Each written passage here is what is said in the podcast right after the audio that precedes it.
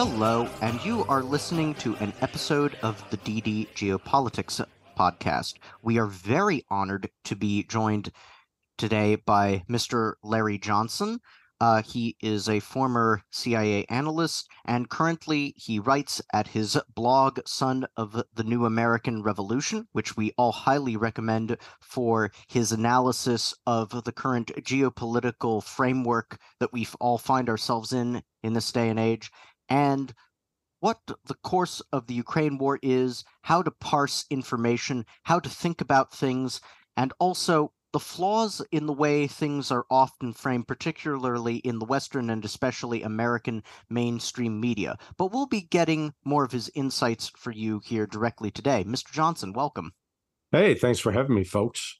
So, I wanted to start the interview by asking you first, and then we'll go drill down a bit more. How what do you see as the overall situation being with regards to the war in Ukraine? Not just, of course, the situation on the ground in general, but the war in Ukraine also in its larger context currently. I think what we're seeing is um, on. Let's let's start with Russia. Russia has awakened from its slumber. Uh, I, I, think for many years there were several in leadership positions in Russia that held out hope that they could be integrated with the West, that they could be treated with respect by the West, that they could trust the West, that there could form a genuine partnership. And I think the events over the last, well, we'll say 24 months, because it started, you know, before the uh, outbreak of the special military operation, uh, that Russia has discovered that they can't trust anybody in the West, nobody. That uh, whether it's the United States or NATO, they're liars. The European Union, they're duplicitous, and they they have only one thing in mind, which is the destruction of Russia, breaking it up into constituent parts.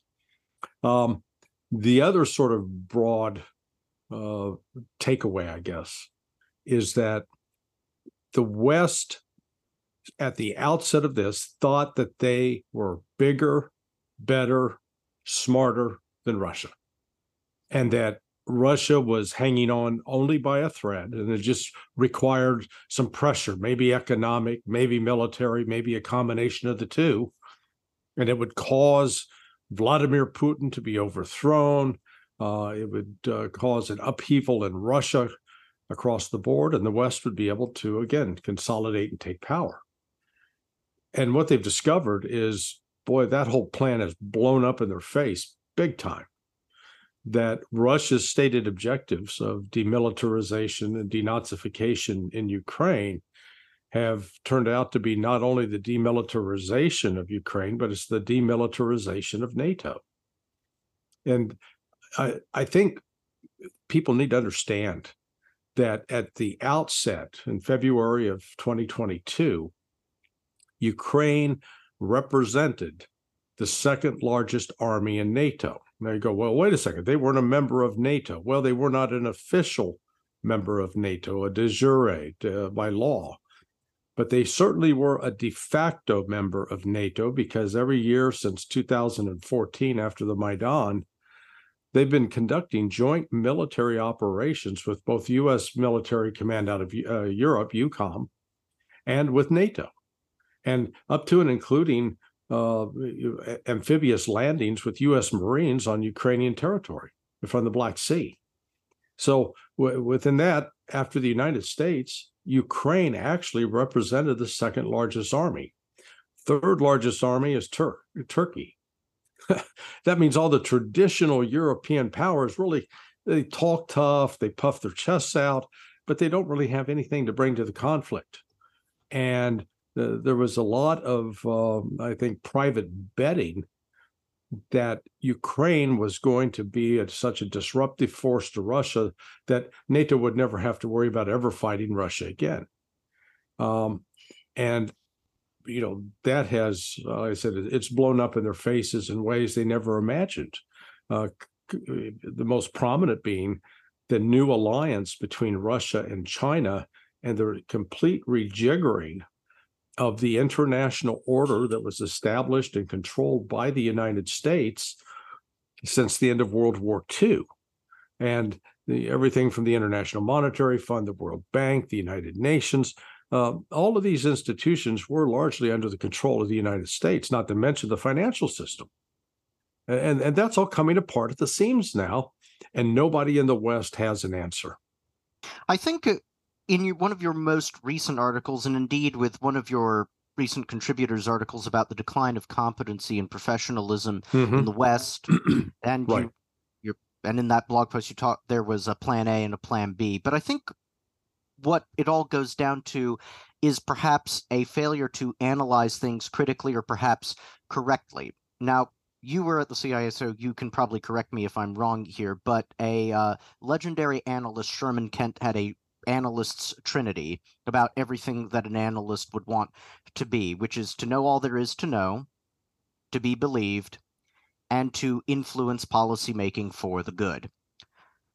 How far do you think that that is actually absorbed or taken on board within the wider intelligence community and more broadly, I guess we could say the U.S. security elite in terms of a way of thinking about about things and living by that and all that flows from that. Yeah, well, so so my take on being a what I saw my job as an analyst was to know you know Kent's correct know everything that you could possibly know and actually have some relevant experience in it. Um, and and then don't come at it with just you know keep your opinions out of it. This is not supposed to be uh, intelligence analysis is not a sophisticated form of punditry it's supposed to be more like the old television show in the united states dragnet just the facts. Um, as far as influencing policy that I, I think that's a danger. And then that's what gets intelligence uh, and uh, analysts into into trouble if they make that their, their priority.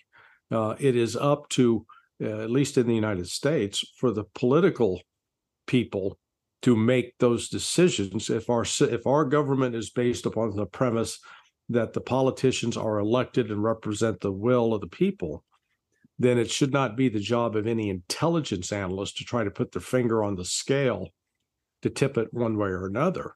But what we're seeing is a complete breakdown in the, let's call it meritocracy. Uh, you know, the two you were actually referencing two articles that were written by guest authors. Uh, one's called Observer R, and the other is uh, Gaius Baltar. Uh, Gaius Baltar's piece focused on the fact that because of the ideological, uh, the, the focus on ideology and having an ideological purity test, we have reached a situation where meritocracy, promoting people according to what they do and their accomplishments, has taken a back seat. And you're seeing that in just uh, uh, one example after another, the CIA. Most recently, um, when I was writing a piece about Niger, I looked up on the CIA's World Fact Book about Niger and noticed they said that the coup had started in late April 2023. Well, the coup started late July. Now, I used to write for that publication. I mean, you know, every year they'd come and say, hey, update it, or if there was some major event, you would update it. You write it, you know, you write it up, type it. It's then given to your branch chief, who's supposed to review it. And it's also given to an editor at the time, what was called the Office of Global Issues. So we're talking three levels of review. Through three, I can understand a junior analyst, okay, they were stupid. But how does that explain the branch chief and the editor of the of the overall publication? How could three people who are their job is intelligence get something so wrong? Now you say, well, that's a minor thing. Look, if they're making errors on that, what do you think they're doing on the big stuff? So uh, what we're witnessing is this complete breakdown of objective analysis across the board in the West. And it, it leads to a variety of things. One, a gross underestimation of Russian capabilities, both militarily, economically. Um, second, it, it, it, it I, I've never seen such levels of delusion or fantasy that are prevalent in retired generals. Uh, there's this guy, one General Breedlove. Uh, I think he was uh, uh in charge of EUCOM at one point. He he's on television saying, "Oh yeah, Ukraine's going to win this." Uh, on what planet is he living? Because there's no way for Ukraine to win this at all. Zero. It's impossible because Ukraine does not have the manpower, it does not have the economic foundation, it does not have the economic resources, it does not have air power for one thing, and it's not going to suddenly magically develop that. So when you add everything up, there's no way Ukraine can win. And instead of dealing with that fact, they continue to lie to the you know, to people in the United States and in Europe. Hmm. Larry, I have a question. So it's sort of a you know, like a regular person question, because this is an opinion that we see very often on our channel, just from the the people who follow this war and are very invested they say things like, What is Russia waiting for?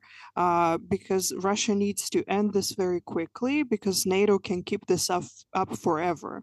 But you hmm? mentioned that effectively NATO yeah. is getting demilitarized.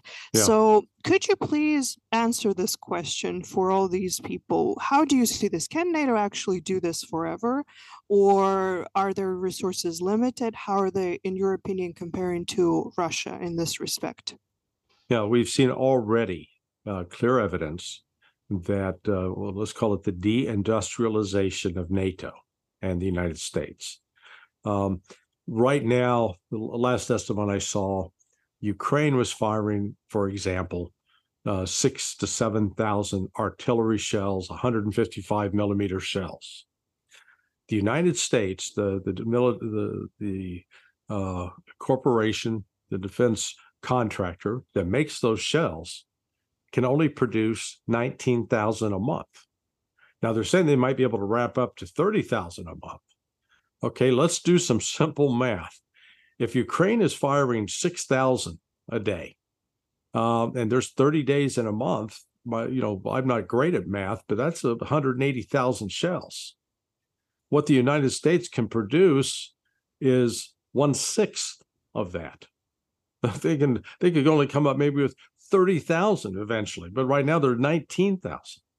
So right off the bat, we see that the United States no longer has an, a switch it can flip and start producing this stuff. Uh, the same applies across the board in Europe. Uh, the the one country that was sort of the industrial power, Germany, they're they're in the process of turning the lights off over there. Uh, they're in an economic contraction you know, it is people are still, I think people in the West still live with this World War II fantasy because in at the start of World War II, after the the Japanese attacked Pearl Harbor and the United States declared war on both uh, Japan and Germany, uh, the United States was an industrial beast. It was able to churn out uh, aircraft carriers built from start to finish, build them and uh, deploy them within two months, uh, unheard of. Today, it's taking six years to build an aircraft carrier. They were oh, wow. they got to they got to the place where they could produce a combat aircraft within two days. So I mean, it's just it, it was a remarkable industrial uh, capability. Well, that is no longer present in the United States. I, I saw it firsthand. I grew up in the Kansas City, Missouri area, and I was in high school 50 years ago, graduating. And at that time, we had a steel plant. Uh, it was called Armco Steel. My dad was a, a foreman at that plant. There was Sheffield. Uh, there was Standard Oil, an oil refinery. One of my good friends, his father worked there. Bendix Corporation. They produced avionics and and uh, and other uh, equipment for aircraft. Uh, Allis-Chalmers, who produced farm equipment, harvesters. Uh, two General Motors plants building cars. Those are all gone. They they're not there anymore. And, and so all of that technical ability, which was able to, you know, help could be turned into military production, It doesn't exist. It's been sent to places like Mexico and into Asia. So here you say here you have the situation of, you know, Russia could choose to do massive waves of troops running them for. They're not doing that. They're trying one to preserve and, and the loss of life on the side of Russia, and they're not causing mass casualties among Ukrainian civilians either, because you know, stand a Ukrainian up next to a Russian and tell me how you tell the difference. You don't. They're the same. They're ethnically the same. So, uh, the this notion that oh Russia needs to finish this quick, why? I you know why? Because the NATO is in the process of destroying itself. Are we? Would someone like to argue that NATO is more united today than it was uh, 18 months ago? Well, no, no, it's not. It's just the opposite. Is has NATO demonstrated that it has more military punch now than it did 18 months ago? Well, no, that's just the opposite. They're struggling to find equipment and weapons that they can send to Ukraine, and they've already sort of emptied their own storehouses and warehouses. Uh, and, and and let's be honest, the reason NATO keeps expanding is they need more troops because they don't have enough troops on their own. Uh, if think of it this way, if if you total up the armies of, of France, Germany, and the UK, the, they're about as large as the army in in Ukraine. So NATO, NATO, I, I call it it's a jobs program for white guys. You know, that uh, they get the they, they get the command and draw a pension, and uh, but but it's, it's not an effective military organization. And part of what you know I think is still puzzling so many uh, and on the NATO side is all of these plans and tactics that they use so effectively against goat herders and camel jockeys in Afghanistan and Iraq isn't working too well against the Russians. Hmm. So, in your opinion, do you actually see a threat of a direct Russia NATO confrontation because that's another thing that people are very scared of. They say yeah. that Russia needs to hurry up, and then they also say, well, uh, NATO perceives Russia as weak because we see that Russia is getting hit on its territory. And so eventually they're just going to act like they're not scared. They're going to see that there's nothing to be afraid of, and we're going to get into direct confrontation.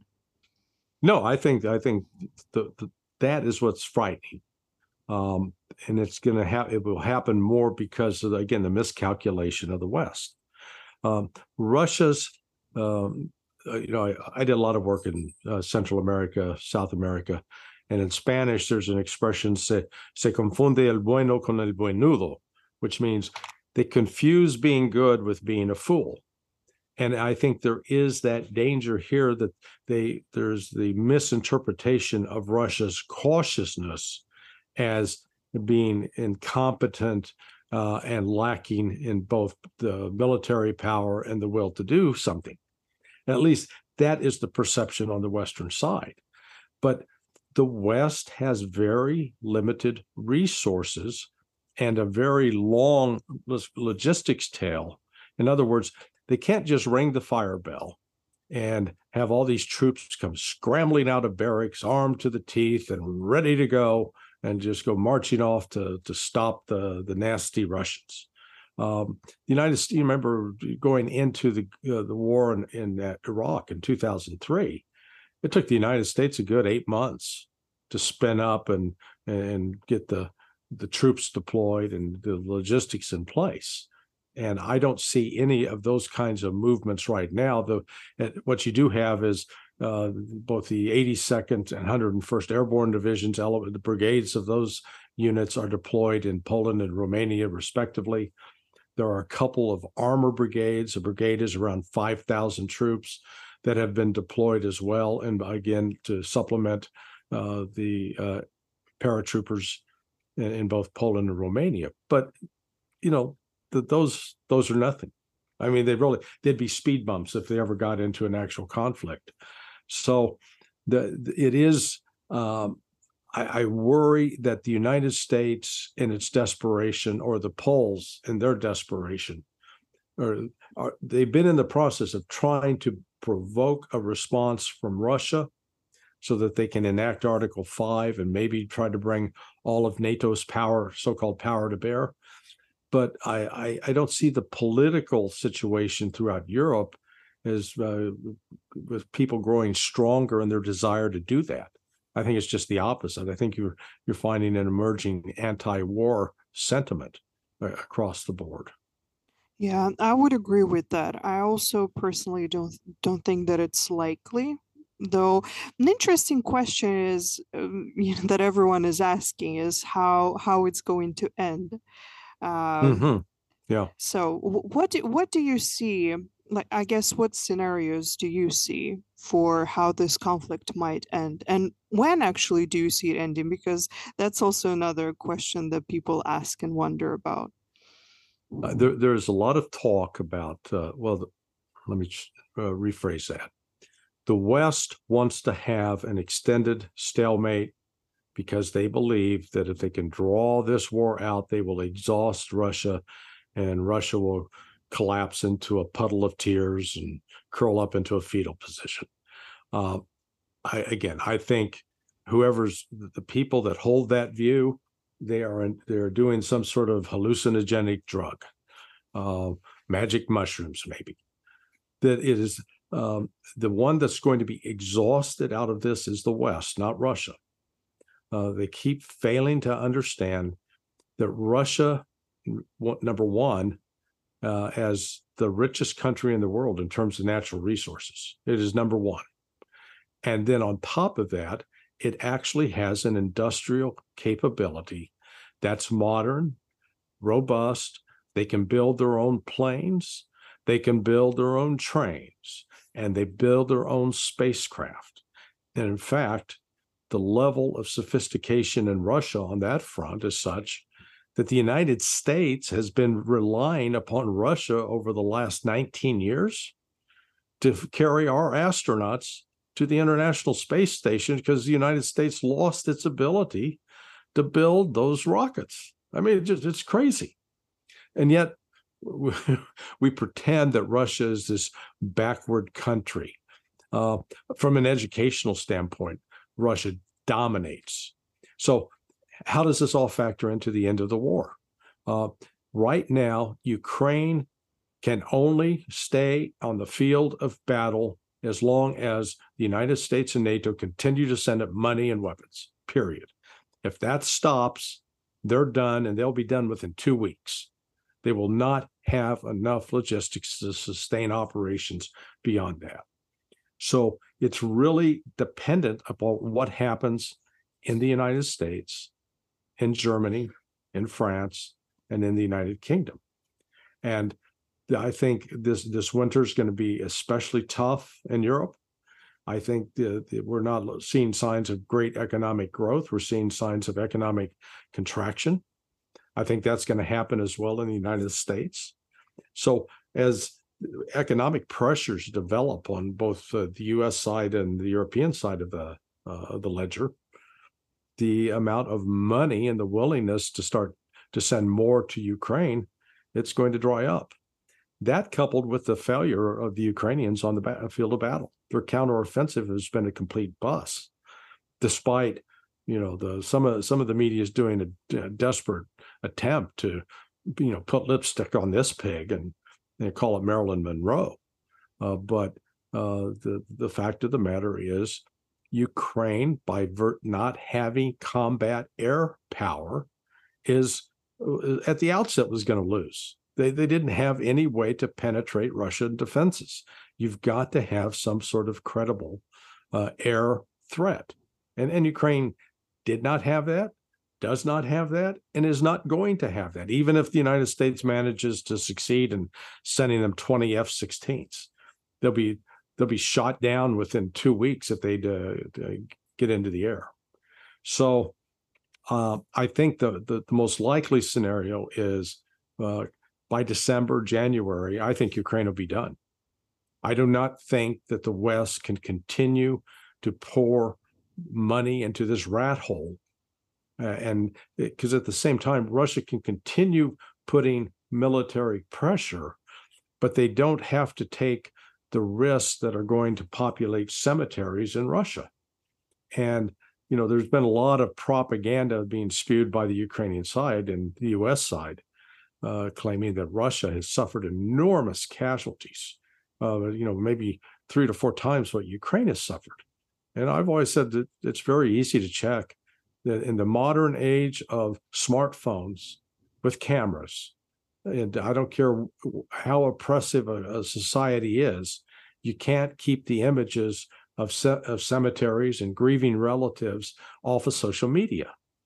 And the reality is, Ukrainian pages are filled with images of cemeteries and freshly dug graves and having to dig up Soviet graves from World War II so they can plant uh, fresh bodies of Ukrainian soldiers. You're not seeing that on the Russian side. So um, Russia, they have not, if they decide to turn this into a war as opposed to a special military operation, then I think you will see a rapid, uh, decisive uh, defeat of, of Ukraine. But with that comes risk. So what's the difference between a special military operation and war? Number one, with a with a war, you will blow up the cities. There's not going to be any regard anymore for civilian losses. You will kill civilians. You will destroy the the the centers of government power. Every single one will be leveled. You're going to take out satellites. You're going to take out communication systems, and and the risk that comes with this is the the West may feel that they have no option but to try to use tactical nukes to to stop Russia. So I think going that you know, going the full Monty on war is something that uh, Russia wants to avoid. So I, I think the most the most likely scenario is Ukraine is bleeding out in terms of manpower. It does not have an alternative source, economic source, to both fund its government and to tr- build and train uh, you know, train soldiers and build military equipment that it needs. It's dependent ult- entirely on the West. They're, like a they're like a drug addict, and they have to go out and find find their their, their supplier because without that supplier, they're going to go into withdrawal. On the subject of withdrawal, I wonder if you saw a story that appeared, I think, five days ago in the Wall Street Journal about the number of military amputees that have right. Grown since the beginning of the war, and it's up to perhaps fifty thousand. Um, I th- I thought the number was like seventy six thousand, but well, know, it's a lot.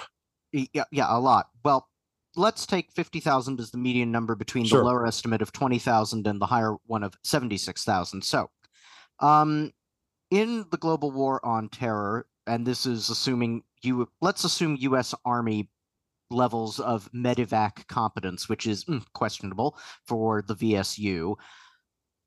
Um, if um, you were to multiply the number of uh, wounded that Ukraine has suffered by 25 on the basis of 50,000, you would uh, get a very frightening number of about 1.2 million wounded. And from that, on a one to three killed to wounded ratio, about almost 400,000 Ukrainian dead.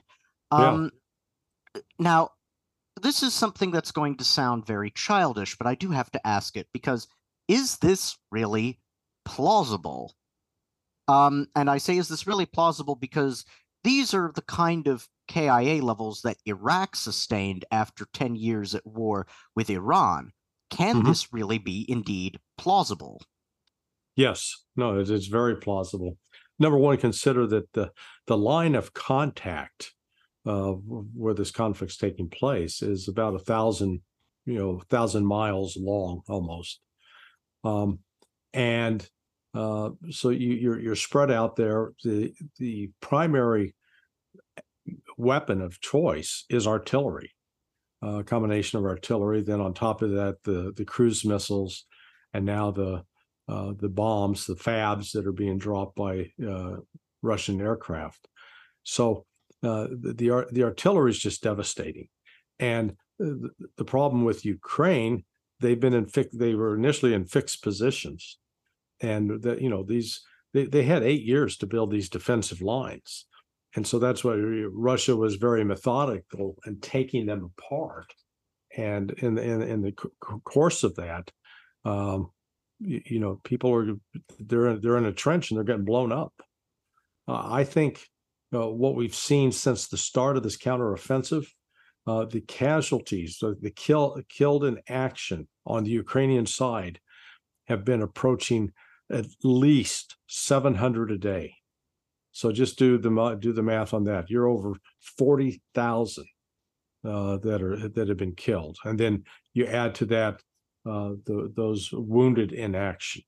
Uh, there there have been just some horrific videos of. Uh, there was one Ukrainian unit that was pinned down in a minefield, and as the guys kept moving around trying to get on board a vehicle, they kept stepping on uh, landmines, and you literally you'd see the explosion, and you'd see them sitting there missing uh, lower leg, a foot, a hand. Uh, so I mean, it's you know this is this is ugly business, but yeah, it's uh, again, it's not just say, well, that's Larry's opinion. Step back, look at the social media because you can track this on social media. You can track it by looking at obituaries.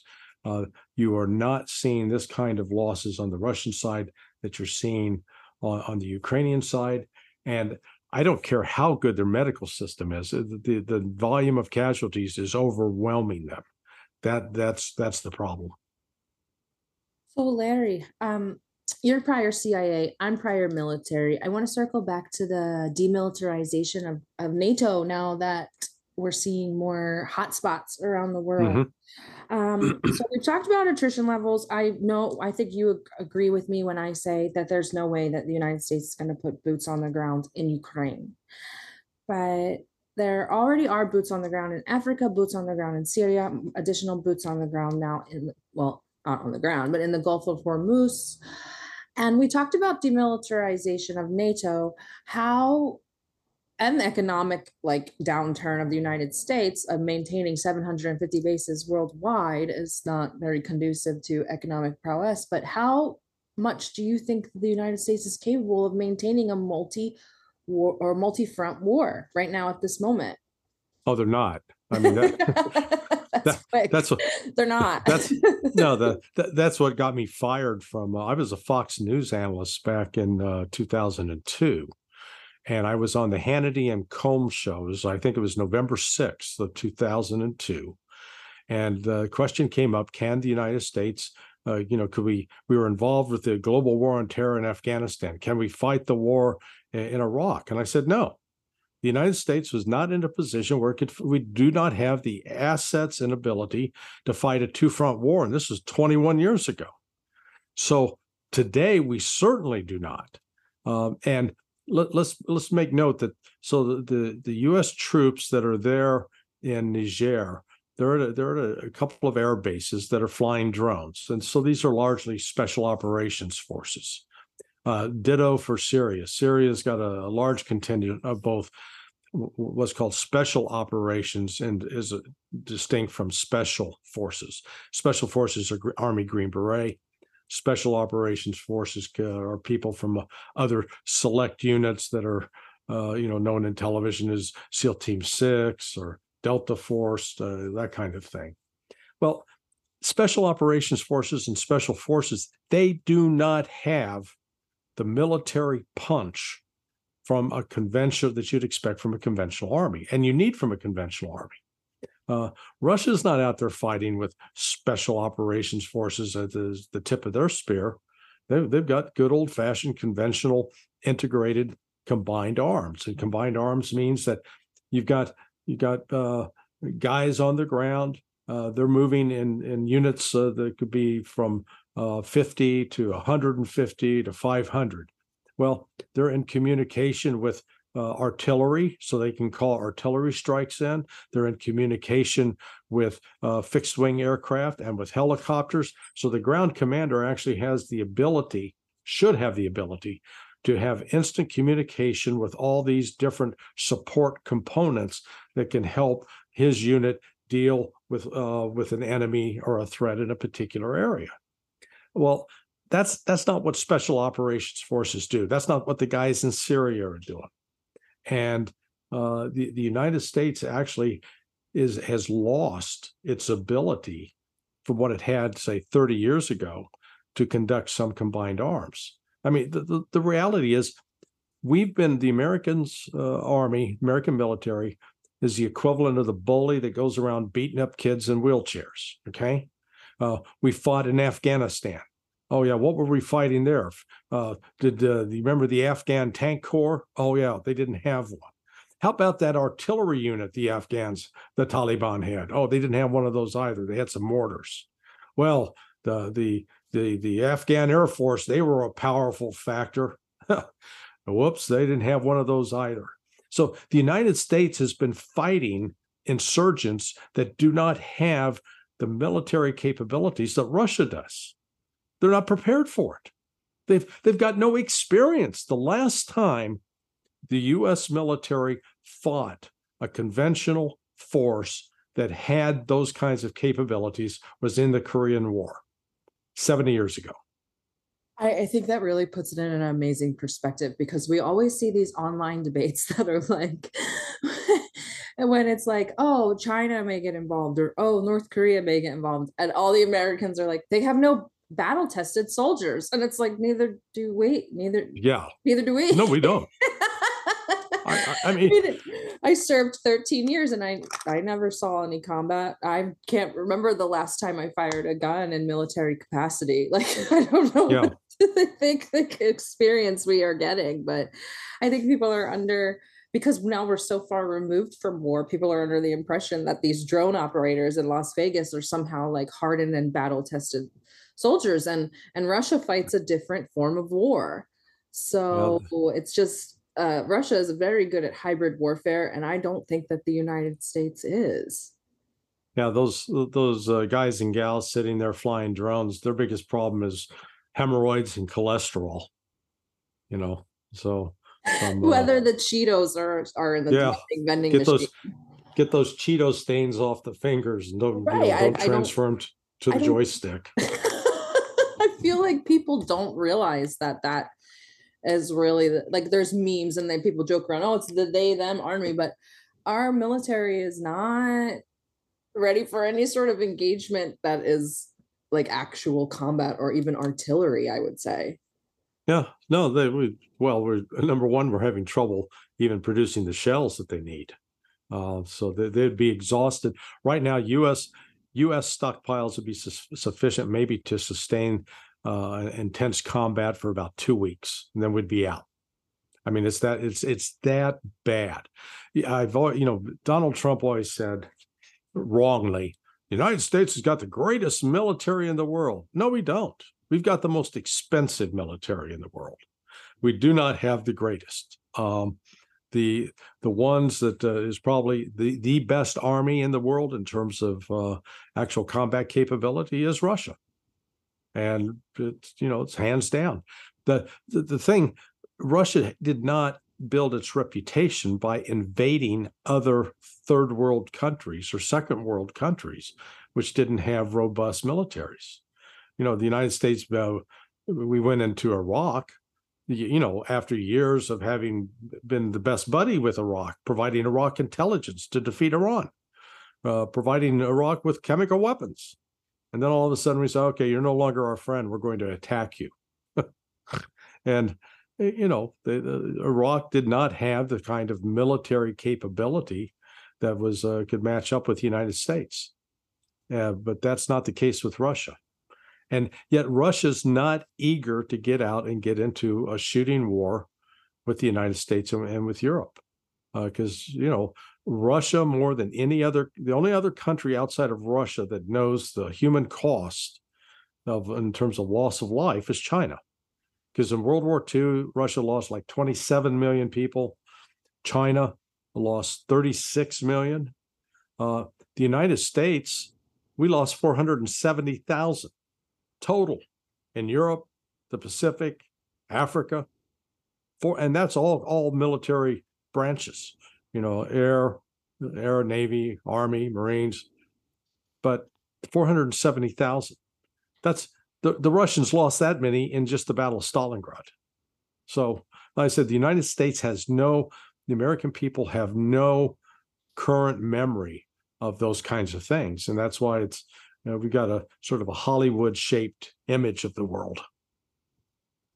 I think on the subject of a Hollywood shaped image of the world, then the big news clearly for the last two months has been the Ukrainian counteroffensive. And I Hmm. must here confess um, that I wrote a more pessimistic assessment two months, two or three months before it started about how it would go. I thought the Ukrainians would at least get uh, through the first defensive line. So even someone like me, who's watched the conflict quite closely, Yeah. has uh, been surprised by how both well the Russian military has performed in this counteroffensive and how relatively poorly the AFU has performed.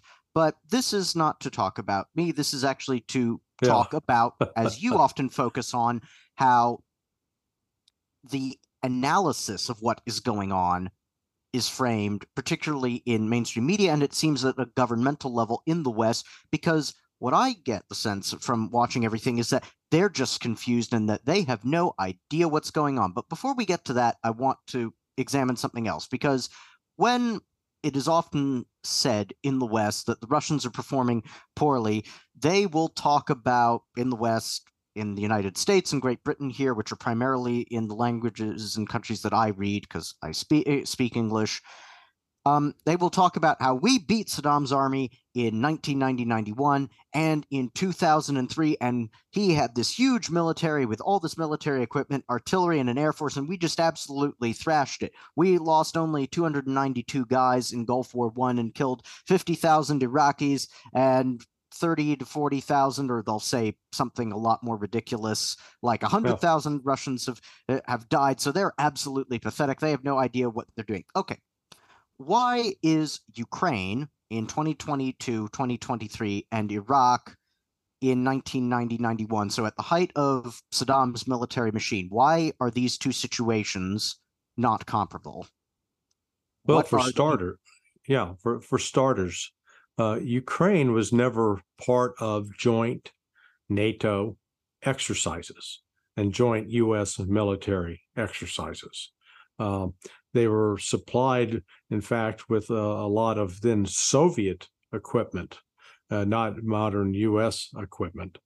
Uh, the United States was able to persuade several of the Iraqi commanders to surrender their forces and not fight and oppose the United States.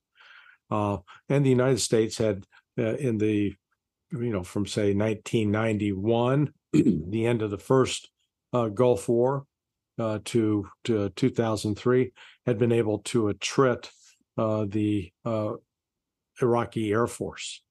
Now, that that was not the case uh, with Ukraine.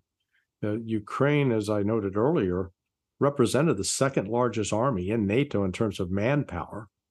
And it wasn't just manpower, they had received uh, training on everything from maritime operations to tank, uh, how you maneuver and tank battalions, uh, to uh, in- information warfare. Uh, there was uh, at this one post out in Western Ukraine, Yavoriv, that was a de facto NATO base. In fact, NATO was training the U- the Ukrainians in how to do offensive computer network operations. In other words, hacking attacks. So, uh, just from that standpoint alone, uh, the Ukrainian army was probably better trained than either the British, the German, or the French army for actual military operations against the Russians. So the you know the, the people making those comparisons is just, it's just it's nonsense. And okay, let's let's go with that comparison. How did it turn out for the United States? Great victory, huh? Oh, that's right. They couldn't contain an insurgency, and they couldn't conquer the country. And at the end, we ended up paying off a bunch of sheiks not to blow us up. That that's that was the the, the David Petraeus counterterrorism. You know, he took credit for uh, a big counterterrorism operation, but the reality was we were paying off sheiks to to pay guys not to plant bombs. That's how we quote won. So I, I defy anyone to that lay out the great victory that the United States has enjoyed in either Syria, Afghanistan, or Iraq. Doesn't exist. Uh, true, but then they will uh, compare unfavorably um, the uh, slow going approach or often defensive attitude of the Russians with us smashing through the Iraqi defenses in 1991. You remember 73 Yeah. Easting destroying the Tawal So again, what exactly about these two situations is not analogous here for the purpose of say imagine a US officer or British officer saying we destroyed that and did it without any losses. The pathetic Russians can't even manage to do that and suffer heavier casualties. That is why we would destroy them because we're clearly much better. Why would you tell this guy okay this is what you're missing? Yeah, well, the the the, problem, I, I guess I have I I challenge the premise of your question because you're assuming that in talking to this person, you can lay out facts and that they are amenable to reason. And they'll they go, Oh, I didn't know that. No, you're you're not dealing with people who are willing to engage on facts and and, and take an objective look at reality. You're talking blind ideologues. It it does not matter what Russia does. No matter what Russia does within the West calculus, Russia's weak, Russia's bad, uh, Russia's evil. Do you know that Russia's an imperial power? So, and I, I've I've heard that from a couple of knuckleheads.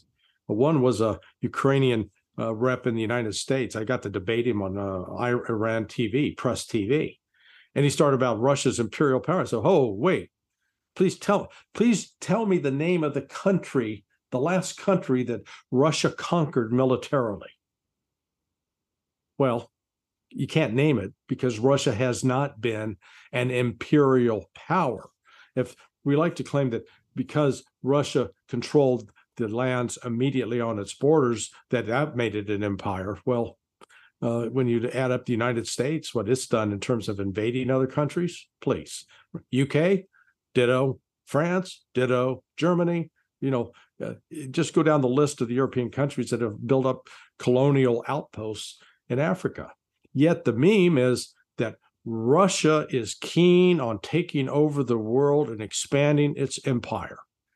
And you really don't have an example of Russia in the last 30 years, at least, of going out conquering territory militarily simply because it decided that it had an issue with one particular country. It went into Georgia after it was attacked, and it put up with Ukraine bombing Russian speakers for 14, you know, for nine years before finally finally acting. So the those that want to draw that parallel, they're going to draw it, and there's there's not a thing you can do to convince them. But the thing that will uh, ultimately force them to come around is when the Ukrainian army is defeated, and it is going to be defeated. It is it it does not have the depth of manpower and leadership that it can replenish as Russia continues to inflict casualties. So let's go back around to the first premise that I did before I took us on the sidetrack to bring us back uh, to the beginning. Okay, so Yeah. the Ukrainian counteroffensive has gone badly. But here's something that has struck me is that in news articles and even official statements, like with that stupid thing that the UK MOD puts out every day of oh, it's it's minefields. Oh, Yeah. it's helicopter gunship. It's helicopter gunships. And also, even after all of this, uh, Russian morale is very, very bad. Or people who are connected, like Mark Galeotti, will write what after saying in March and April in articles, and I complained, uh, and I have the receipts on that that. Uh, Russian morale is very poor that they will run away. Now saying, well, no one said the Russians would just run away why did they think the Russians would just run away? And why is it that they are looking at there is one thing mines, helicopter gunships with um, long range missiles that explain the failure instead of looking at what you can see in the footage, which is that no, it's mines and it's artillery because once the Ukrainians get hit a mine and their column stopped, the Russians pour on artillery fire, or there's infantry nearby that engages them with ATGMs, and then the tanks come in and pour uh, fire onto there and Yeah. the artillery. and so it's clearly a combined arms approach. It's all of these things. Why are they just looking at it? Oh, this one little thing, if only we can overcome it, explains all of the problems instead of looking at the whole weapons systems and how they work together as the Russians use them to explain what's going on. What's up with that? Yeah, yeah. The quick answer is they're terrible analysts. So let, let, us start with the construction of the Surovikin lines, the defensive lines in southern uh, Ukraine that uh, General Surovikin started putting together uh, 1st of October last year. Now, it was reported in the news Ukraine and NATO, with their ISR, their intelligence surveillance reconnaissance platforms, they could see that being built. Why wasn't that line ever attacked while it was under construction? Why?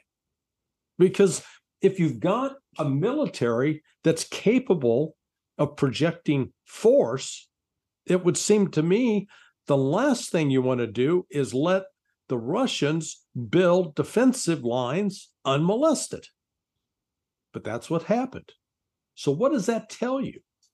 Here's what it tells me it tells me that Ukraine, then and now, lacked the ability of long range artillery, lacked combat air. They lacked, they had no credible means of launching a sustained attack on those construction workers who were not armed. So let's start with that. And then we jump ahead to the, the very simple fact that if you're going to send any unit on the ground, either on foot or in vehicle, yes, they're going to have to transit minefields. So, one way you deal with minefields is you use combat air and large bombs that can hit and detonate and open up pathways. But Ukraine didn't do that because it does not have that kind of air. It doesn't have enough of that aircraft to do it. How about they could have used helicopters to fly support uh, behind the troops as they advanced, uh, because they they wanted to be able to shoot at any Russian artillery, any Russian uh, air defense system, any you know Russian tanks that were. They didn't do that because they don't have those. So at the outset of this counteroffensive, there was you, you know you didn't have to be Clausewitz or Sun Tzu uh, to figure out that it was going to go nowhere because they did not have the combat power that is required with mobile air defense, mobile artillery, and fixed wing aircraft to support ground troops as a genuine combined arms operation. This wasn't combined arms. This was this was a, a suicide. I think that's a good uh, way of putting it, but then that does beg the question. You could clearly see that someone like Scott Ritter could see that. Clearly, the Russian general staff could see that. What made them th- think that this could just succeed? Why did they just did they plug in um, as Scott Ritter suggested in a video a few months ago, into the simulation computer to make it all add up, Russian morale factor, say, one instead of eight or yeah, whatever. Yeah. Um, did they just do that in out of hope or did they do it out of belief and therefore think confidently or in hope? Which one was it that they were confident or in hope that the Russians would run away? Oh, it was entirely hope. There was no there was no intelligence uh, behind this at all. You know, as you said, you know, several of us saw it. Hell, I, I argue Helen Keller could have seen this coming. You know, you didn't have to have 2020 vision to figure this out. So what you're looking at is willful blindness that instead of uh, and this flows from the leadership. The leadership was not demanding of the intel community the hard answers because the political leadership had already made up its mind what the outcome was. And it didn't matter what you would say to them. I know for a fact that the analysts who tried to make the case that Russia military capability was greater than that being presented, they were they were removed from the account and in one case lost their job. So um, you know, that sends a chilling message to the analysts. So they say, okay, they only want to hear happy talk. So we're going to give them happy talk. And we're not going to tell them the reality of, well, the the Russians can mobilize 1.5 million people. They're they're they're wreaking havoc on Ukraine right now to the outside of the special military op- operation with just 90,000 troops, even though they were outnumbered almost six uh, six to one. The Russians were thumping the Ukrainians soundly at the outset of that special military operation. That should have told any analyst worth their salt that hey, the the Russians are no joke. Are are they a perfect military unit? Oh heavens no, they're human beings, and they make mistakes too. But uh, the uh, the consequences we see it on the ground in, in a whole variety of ways. Mariupol. Remember when the Russians were in the process of taking Mariupol? It's somewhat akin to the Battle of Stalingrad. So, at, at any point during that battle, did you see Ukraine mount up an armored division uh, or an army to come to the rescue of its troops in Mariupol? No. Well, why not? Because they couldn't do it. They did not have that capability. So they, they took great st- uh, great pride in. Oh boy, we drove the Russians out of uh, Kharkiv. Well, when you look at, they're taking back a bunch of empty farmland, and Russia wisely made the decision: we don't have enough troops. They did not have enough uh, n- numbers at that time. Uh, and so they weren't going to sit there and fight suicidal battles and just lose people because they didn't want to give up a tree stump. So this is, um, I, I mean, I, I've heard it from, uh, I've got friends on the inside who are still involved with military intelligence. And the, the, the senior leadership is, uh, they're, they're, they're willfully blind. They're just closing their eyes or they're hearing what they want to hear. And uh, they're not coming to grips with the reality of what's taking place on the ground. We've uh, talked about ideologues on here, and you talk about ideologues very articulately, and so do your guest writers on your blogs. But let me ask a bit of a provocative question, and stop me if it's too provocative. Is the kind of process at work here are we saying that you know Putin is isolated? He only hears what he wants to hear uh, because that's the way dictatorships at work, whereas we're a democracy. Um, Right. Are we in the West actually operating in certain senses in that way of uh, the boss wants to hear what he wants to hear, and you're fired if you don't uh, tell him or her what they want to hear? Are we operating more like a dictatorship? Yeah, well, this is, uh, I don't think you're old enough to remember the Cold War and the, the good old days in the 70s and 80s. Um, uh, I see just frightening parallels between what the Soviet Union was in the 70s and what the United States is today. Uh, one of the characteristics of the Soviet Union in the 70s was the leadership was sclerotic. They were all these elderly gents, you know, Leonid Brezhnev, Yuri Andropov, uh, uh, Gromyko, uh, you know, they, they, it looked like an escape from a nursing home. Well, look at the United States. We got, you know, jumping Joe Biden and Nancy Pelosi. Where did she leave her teeth? And Steny Hoyer and Chuck Schumer, uh, and uh, you know Donald Trump. God love him, but he's still a 78 year old man. He's at least in a lot better shape than those folks.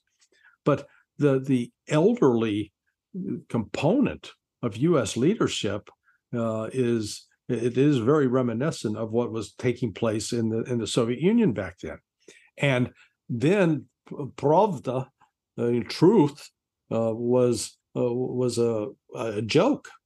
You know, they would they would literally, uh, like Baghdad Bob, to be in denial of reality. Well, we're we're seeing that now in the United States um, with our media. I was, you know, I became a TV talking head in, in on cable news back in 1994. First on CNN, and then I was on every every single channel: Fox, MSNBC, ABC. I was on Nightline uh, probably 12 times. I was on the Jim Lehrer News Hour.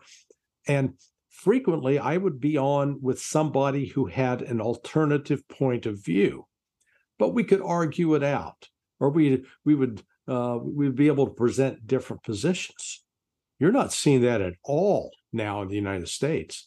Nobody from my side of the house, as far as the, the saying that the war in Ukraine is lost and the Ukrainians are losing, is allowed on any of the major television networks.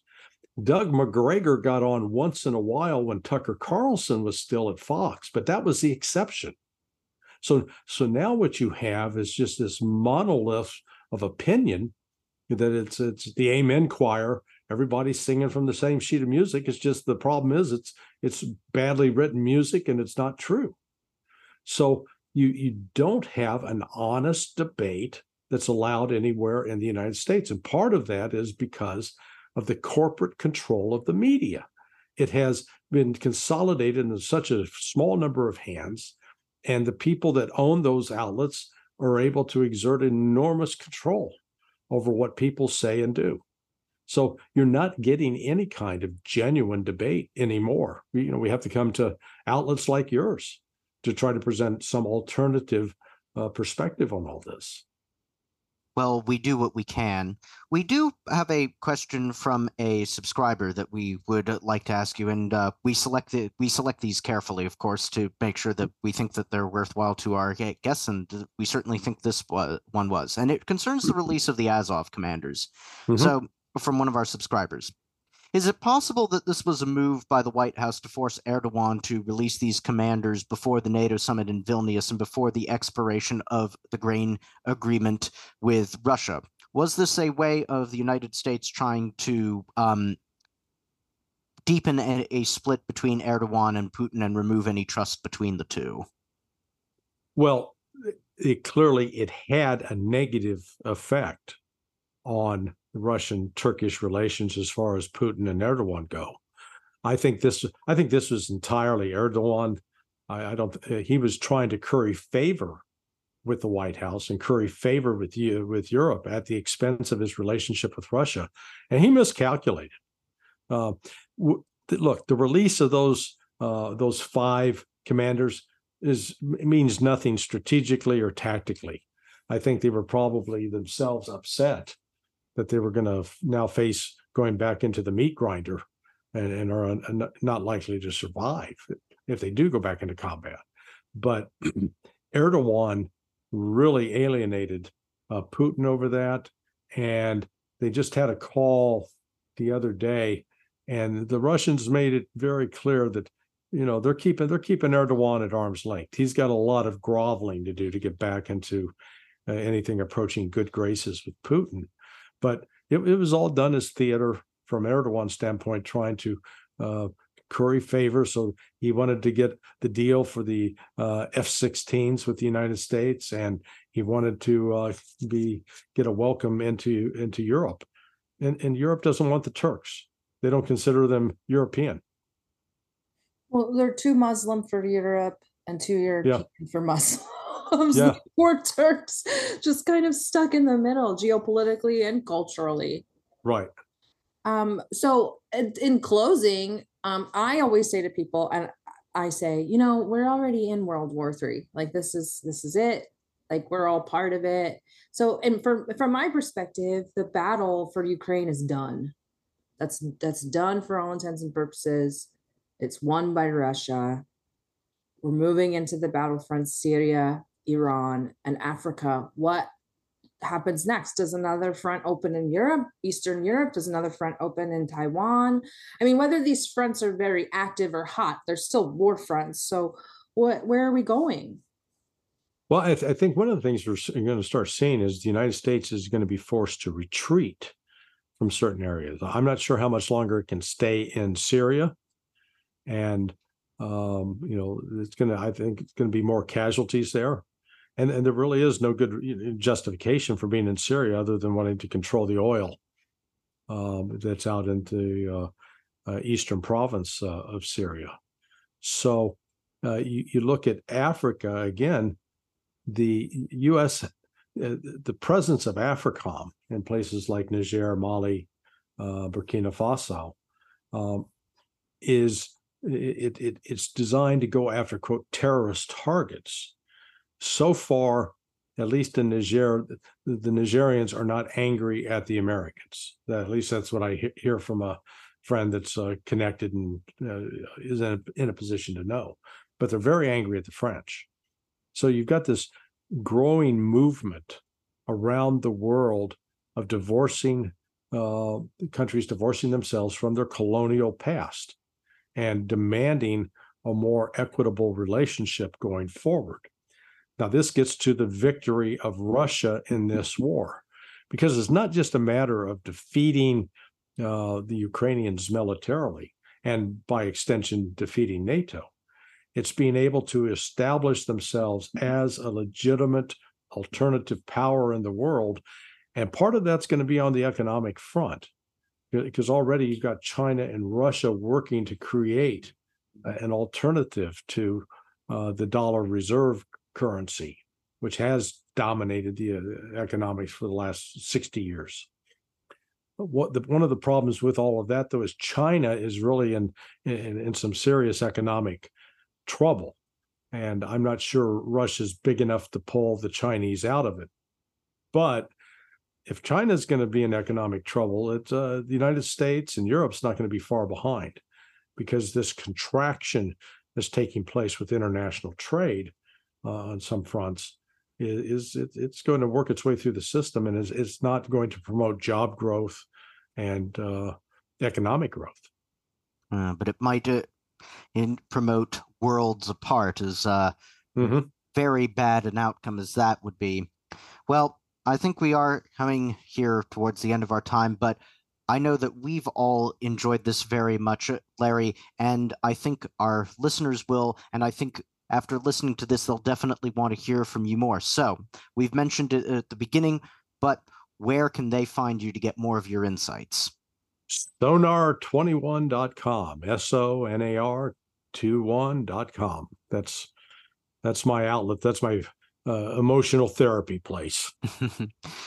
thank you so much for being here.